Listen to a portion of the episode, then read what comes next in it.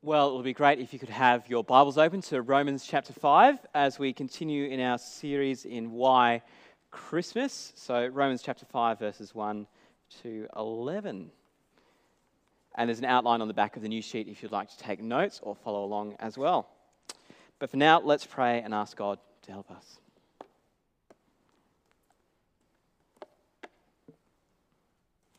Gracious Lord and Heavenly Father, we thank you so much for your word.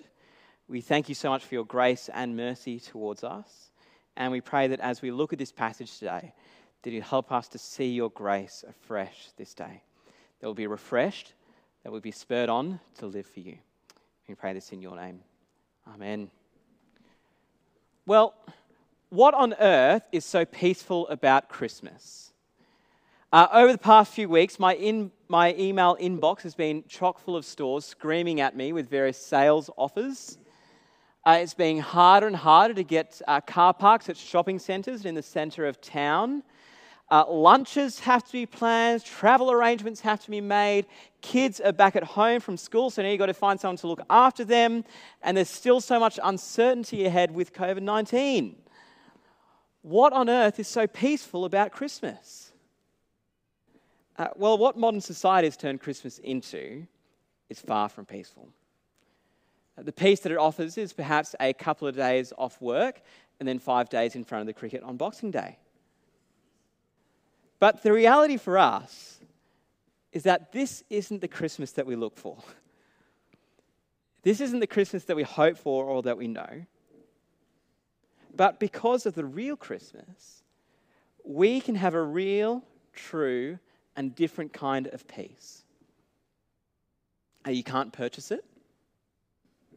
You can't work for it. It won't mean that there'll be no troubles in life. But it is a peace which is given to us freely for all eternity. Because Jesus came for us, was born, lived, died, and rose again, we can have the ultimate peace peace with God. Peace with the one and the only, our almighty, loving Father. And we see this so clearly in Romans chapter 5. So look with me at verse 1.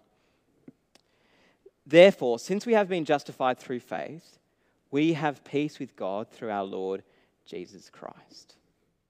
So, firstly, what does it mean to be justified? Well, in our modern day society, we don't use the term too much. Uh, we might say it, uh, that someone was justified, was proven right. Uh, that, like, someone's attitude or speech was justified because of a certain situation. Uh, but what we see here in Romans is a little bit different. It's not quite identical. To be justified means to be found right without any charges. To be justified means to be made right with God to be declared free, forgiven of any offences, a clean slate, justified. So, why do we need this? Uh, if you were to go out and chat to the everyday person on the street, uh, they would probably say that they're fairly good people. You know, they haven't murdered anyone, uh, they haven't robbed a bank or anything like that, they haven't done any biggies in the scheme of things. They say that they're probably on the right track. However, being on the right track isn't good enough for God. What God demands is totally right, correct devotion to Him, love for Him. He calls on us as His creation to live with Him as King and ruler over our lives, uh, to love Him with all our heart, soul, mind, and strength and also to love our neighbors as ourselves. These are the two and great commandments. So then, any time that we live against God, any time that we make a selfish decision rather than a godly decision, any time we prioritize ourselves above God, any time we prioritize our comfort over the call of God and responding to love, well, that's not loving Him as He wants to. And that's sin we're told that sin impacts everyone. That everyone sins. We see this in Romans 3:10 that there is no one who is righteous. No, not even one. There is no one who understands, no one who seeks God. all have turned away. And then Romans 3:23 for all have sinned and fall short of the glory of God. And the consequence of sin is that we are guilty before God. Our rebellion deserves punished. Our God is a just God and won't let sin go unpunished. You see, sin is heartbreaking. Sin causes there to be hostility between us and each other. And it means that we're justly deserving of God's wrath and anger. Being in sin means that there is no peace. Now, I know this isn't the brightest way to start off a Sunday morning, being reminded about how sinful we are and how serious it is. But it is so important. Because if we lose sight of sin, then we'll lose sight of God's grace and mercy. If we forget about sin, then we'll forget about how deeply we have been forgiven. And in order to take the gospel and God's peace seriously, we first need to take sin seriously. Uh, if you are a good Anglican back a number of decades ago and, and prayed through morning prayer and evening prayer every morning and every night, uh, you would confess your sins with the following words Almighty and most merciful Father, we have erred and strayed from thy ways like lost sheep. We have followed too much the devices and desires of our own hearts. We have offended against thy holy laws, and there is no health in us. But thou, O Lord, have mercy upon us, miserable offenders. What a way to wake up in the morning, remembering that there is no health in me and that I'm a miserable offender and I'm totally and utterly reliant on God's grace. But that's taking sin seriously. That's the reality of sin. Seeing the depths of our sinfulness makes the grace of God shine all the more like a sparkling diamond on a black pillow. Because here's the great news that we hear from Romans 5:1 that those who have trusted in Jesus by faith, we have been justified. Our sin has been taken away. Our offenses have been pardoned. Our slate has been wiped clean. We have now been pronounced and declared right with God. We no longer have to face the punishment that we deserve, and we no longer stand guilty before God. Sin is gone. There is no longer any case against us. We can let go of any guilt or shame that we might carry with us. Yes, we should acknowledge and confess our sins, but do so freely and enjoy, knowing that God has already taken them away. Yes, we still have to take sin seriously and put it to death in our lives. But when we sin, which we will, we have the freedom not to fear God or to try and work it off by doing more good stuff, but to simply trust in Him. Our justification is completely and freely given through faith. Not by works, but by grace. And so then we have peace with God through Jesus Christ. No, this isn't just peace from God. This isn't peace from the judgment of God. This is total and utter peace with God. Not only is the hostility that was deserved is now gone, but our very relationship is repaired. And notice, we don't have to wait for this peace. We don't have to work to earn this peace. We don't have to earn this peace. But it's something that we have right now through Jesus, since we have been justified by faith. And then verse 2 through whom we have gained access by faith into this grace in which we now stand, and we boast in the hope of the glory of God. You see, if it wasn't for Jesus, there would be no peace. But because of Christmas, Because Jesus came and died and rose for us, this peace and this grace is completely freely available to us if only we would ask and turn to Him. We can stand and live in God's grace. There's now no more guilt to carry, no more burden of shame, no more fear of punishment, because it's all taken by Jesus. That's why Christmas is such great news. The time of peace has come. That's why the angels were singing at the time of Jesus' birth Glory to God in the highest heaven, and on earth peace to those on whom his favor rests. Because peace has come in Jesus Christ, the Savior of the world. Our hope is secure. Nothing in this world can take it away. In fact, if we face worldly afflictions and troubles,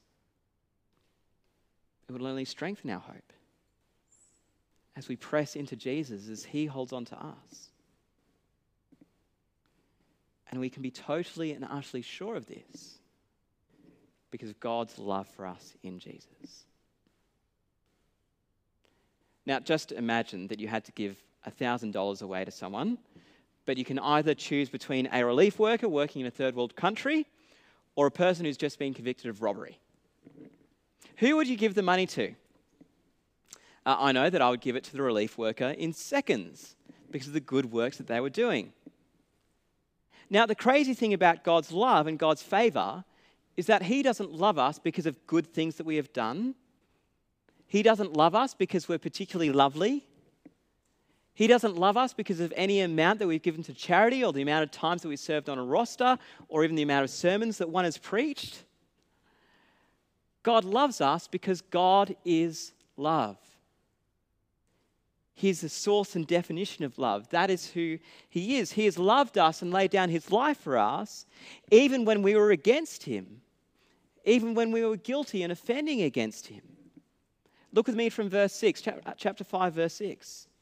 You see, at just the right time, when we were still powerless, Christ died for the ungodly. Very rarely will anyone die for a righteous person, though for a good person, perhaps someone might possibly dare to die. But God demonstrates his own love for us in this. While we were still sinners, Christ died for us. Christ died for the one who was just convicted of robbery. Christ died for the sinner. Christ died for the ungodly. Christ died for those who rejected him and denied him as Lord and Savior. Christ died for me and for you. While we were powerless to do anything, powerless to try and prove ourselves worth of God's love, powerless to try and earn his love, Christ still loved us. The righteous died for the sinner. The innocent took the punishment of the guilty. The amazing, holy God died for us, humanity, even when our backs were turned against Him. Our sins are totally gone, atoned for. He didn't wait for a moral upswing in society. He didn't wait for there to be a great revival. He didn't wait for us to try and prove that we were worth God's love. He came just at the right time. He didn't come because we were good. He came because he loves us. See, that very first Christmas may not have seemed all that remarkable to a lot of people. It was just another night in Bethlehem. But that night, when that baby was born, when God became flesh, the wheels began to turn. And the promises that God made to his people a long time ago were being fulfilled. God was born into this messy, broken, fallen, sinful world as a tiny, helpless baby. Then he grew up, only to be rejected by his own people, called crazy by his own family, abandoned and denied by his closest friends at the moment of terror. And he was eventually put to death in the cruelest of ways on the cross so that we will be justified and have peace with God. Why? Because he loves us. He loves us completely unconditionally. See, right now at Christmas time, there's all these sales and offers and schemes for just about anything. There's prepay, afterpay, no pay, cashback, low fee, low interest. All these comes with terms and conditions, though. If you see an offer that's too good to be true, check the fine print and you'll find that it is too good to be true. But you see, God's love isn't too good to be true. God's love comes with no terms and conditions. There's no fine print. He loves us even when our backs were turned against Him, when our ears were stopped, when our minds were calloused, when our heart was hard and our soul was bitter. His love is never ending and is completely unlike our love. Sometimes I've heard people say that God couldn't love them that they've got nothing to offer. that They aren't good enough for God's love. that They're too far gone for God's love. And, friend, if this is you today,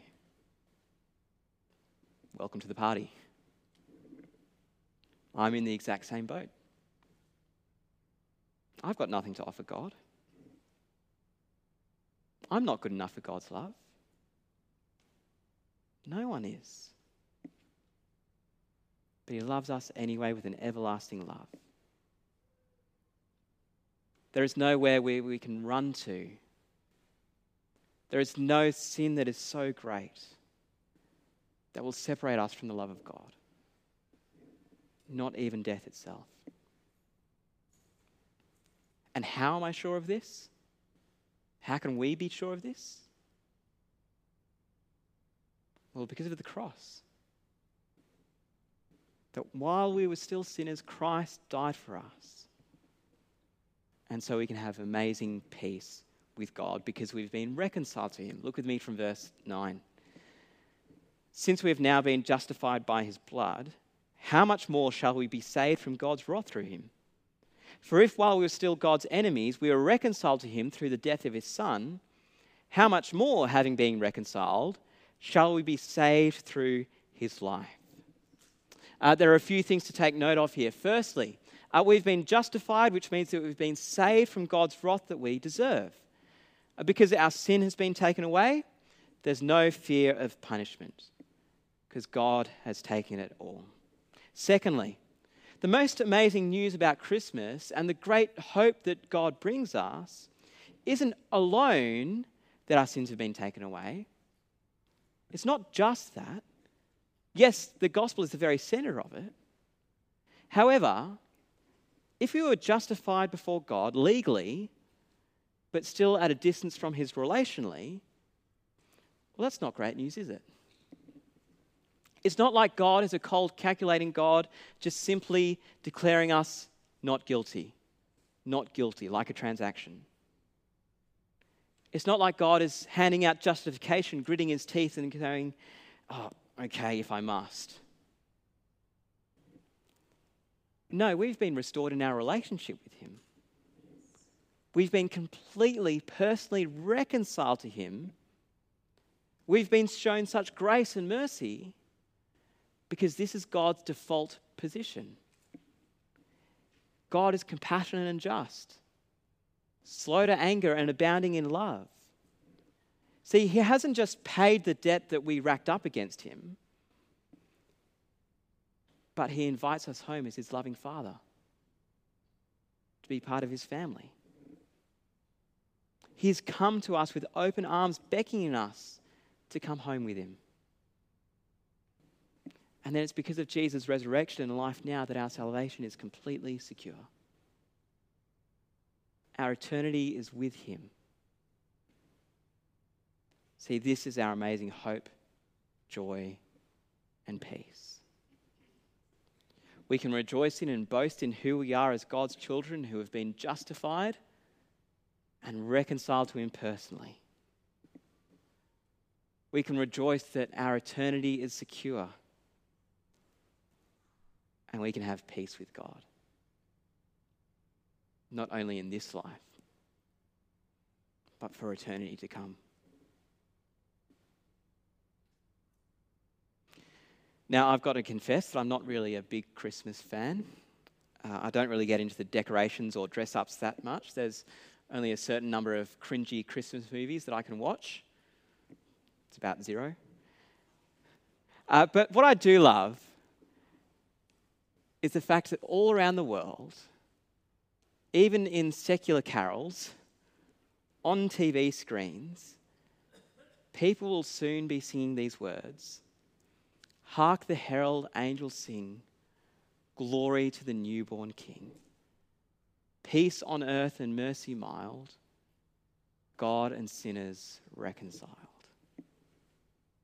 Hail the heaven born Prince of Peace, hail the Sun of Righteousness.